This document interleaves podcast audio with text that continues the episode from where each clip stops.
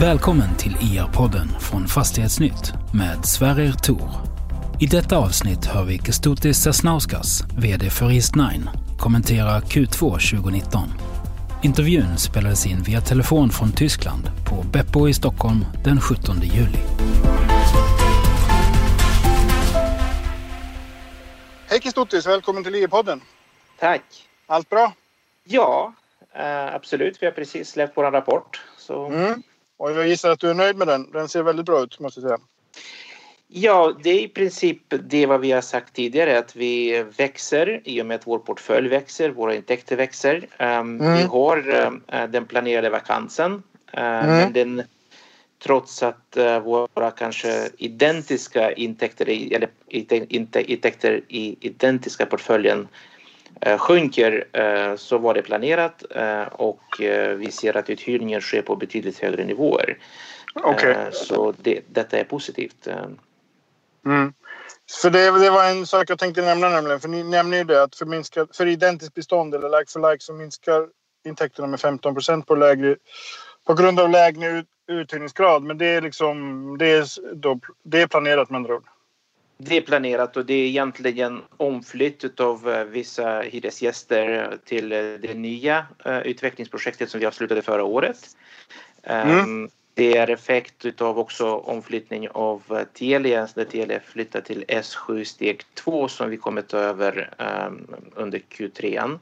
Ja, ja. Och det, det, då blir ytorna vakanta och vi håller på med uthyrning, vi höll på med det eh, sedan tidigare ja. men nu, nu, när vi eh, har möjlighet att göra om lokaler och så vidare så vi kommer ha lite vakanser under en kortare period. Men mm. det ser faktiskt väldigt lovande ut vad gäller nyuthyrningar också. Ja, men det är väl ett ilandsproblem? Ja, absolut. Det kan ja. man säga. Eh, de här eh, net, alltså nyuthyrningar, ny, ny, det går ju väldigt bra på nyuthyrningar. Du, du nämnde den, en nettouthyrning på, på 1,4 miljoner euro. Det, vad är det? det 17 miljoner kanske svenska kronor. Det, det går ju... Det är mer än vad de flesta svenska bolag har mäktat med under, under Q2. Alltså verksamma i Sverige menar jag. Ja, det är stora uthyrningar. Eh, eh, det är mycket, ehm, eh, ja, som sagt, större, större, större omallokering som, som är resultatet av detta. Men mm. det som glädjer oss mest är ju att det sker till högre nivåer. Ehm, och det är framförallt fastigheten Trisburres steg 1 och 2 mm. i Vilnius där det sker och just där ökningen ligger på nästan 24 procent i snitt.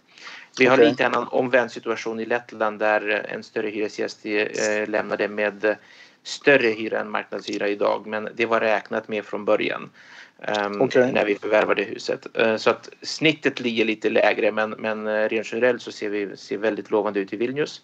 Mm. Uh, vi har också betalt för parkeringen som inte har gjorts tidigare och det berodde också på att det var ett gamla ingångna avtal som nu är Ehm, som har gått ut så att vi, vi har eh, ny intäktskälla också. Så att eh, rent generellt så ser det väldigt positivt ut för våra hus.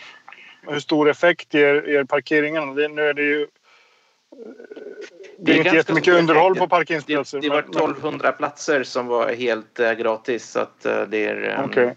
det, det, det, kommer att betydande uh, effekt. Okej, okay, okej. Okay. Förlåt att jag avbryter det här ibland men, men det, det, blir så ibland. Om man tittar på, på eh, nyckeltalen, överskottsgrad och belåningsgrad, då är de fortfarande väldigt, väldigt starka. Tror du att ni kommer kunna hålla dem framöver eller hur ser det ut? För nu, nu är det ju nya hus ni, ni äger och lågt underhåll men det, det börjar ju öka successivt såklart när husen blir äldre.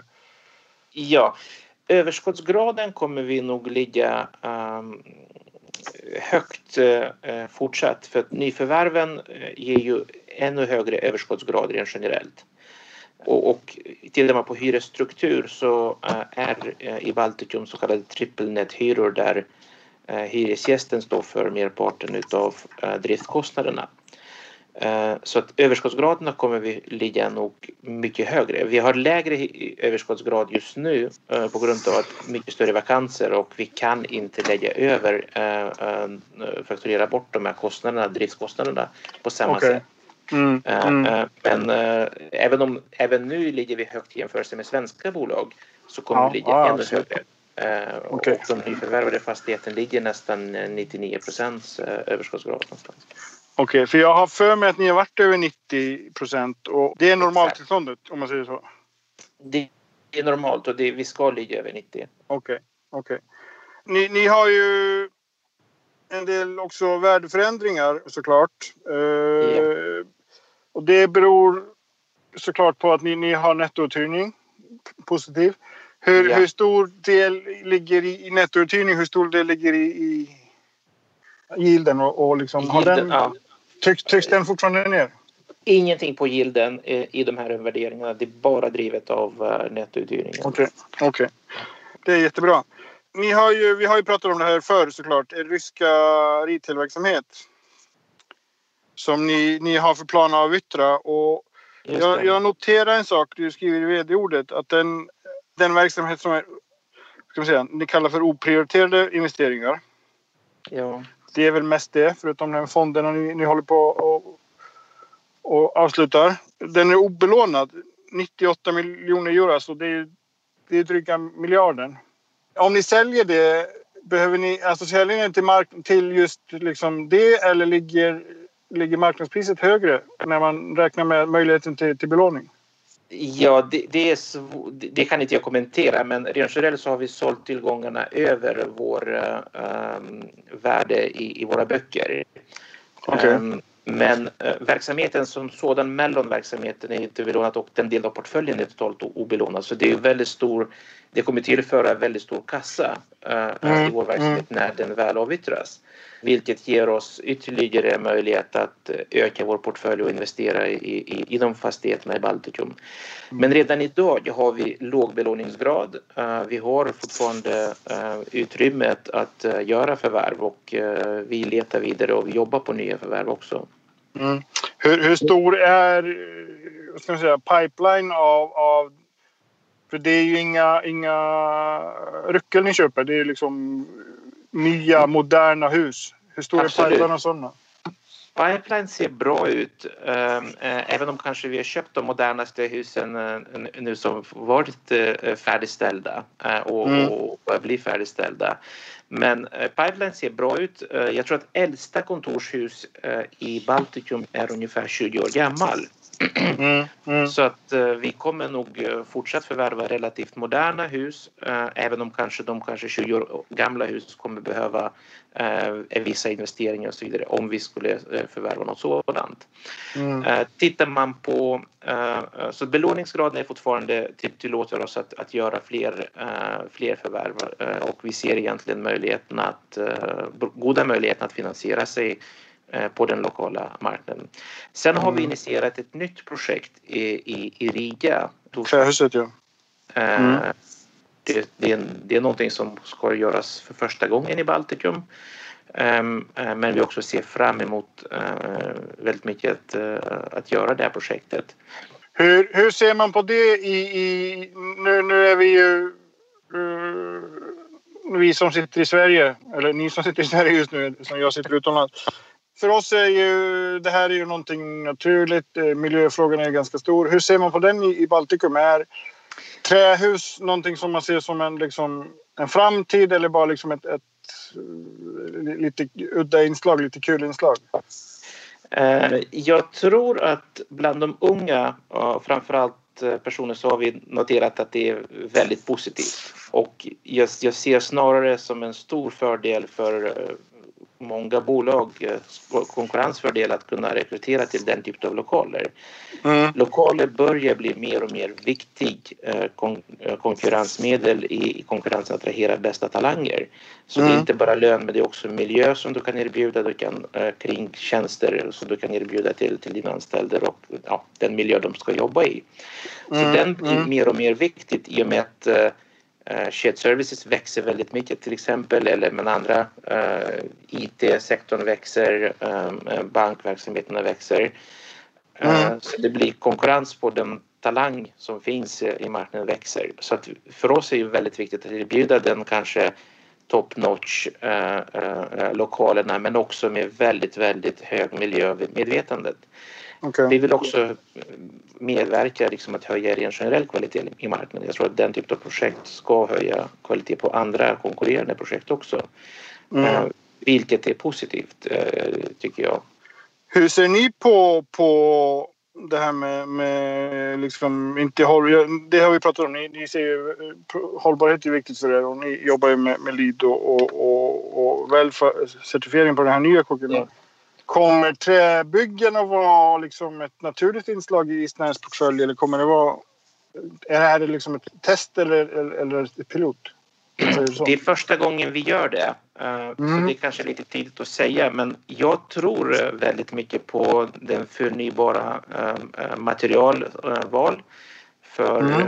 att ha väldigt starkt miljötänk. Och jag tror också, tittar man på våra hyresgäster så för många av dem kommer det bli mer naturligt i och med att de är faktiskt härstammar väldigt mycket från Norden.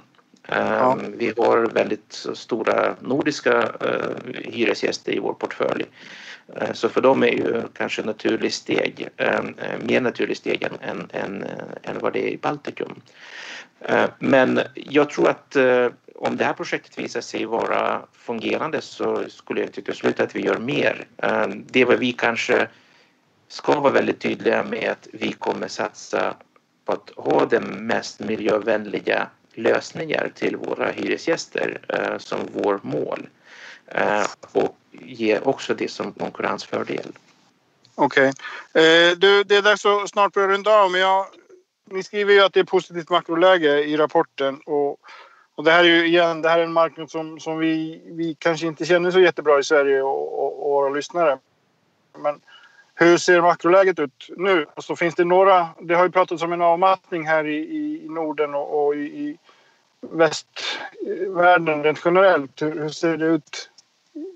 Nu är, nu är ju Baltikum en del av västvärlden såklart. Baltikum är en del av västvärlden och eh, Baltikum kommer nog följa eh, de generella trender. Ehm, vi ser väldigt annorlunda makrosituation egentligen från det varit tidigare från de här väldigt starka tillväxt. Baltikum mm. växer fint eh, mm. med, med, väldigt stabil grund. Och också attrahera nya och nya investeringar inom olika eh, delar. Så att vi ser faktiskt inom framförallt vår segment så ser det väldigt positivt ut just nu. Miljön är väldigt gynnsam just nu och framförallt också okay. den låga ränteläget. Mm. Spännande. Du, vi får anledning till att återkomma. Det här är sista podden inför, inför sommaren och, och själv sitter jag på, på en parkering i Magdeburg utanför en tysk Lidl och, och, och, precis på väg till Polen. Hur, vad ska du göra i sommar? Jag ska till eh, skärgården och eh, eh, slappna av på mitt sommarställe. Segla lite. Mm. Kul! Stort tack! Vi hörs i höst. Tack, det gör vi. Ha en hej. trevlig sommar. Tack ska du ha, Glad dig också. Mm. Tack, hej. hej.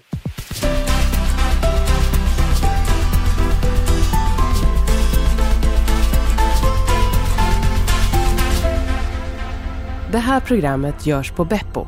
Beppo. Beppo. Beppo.se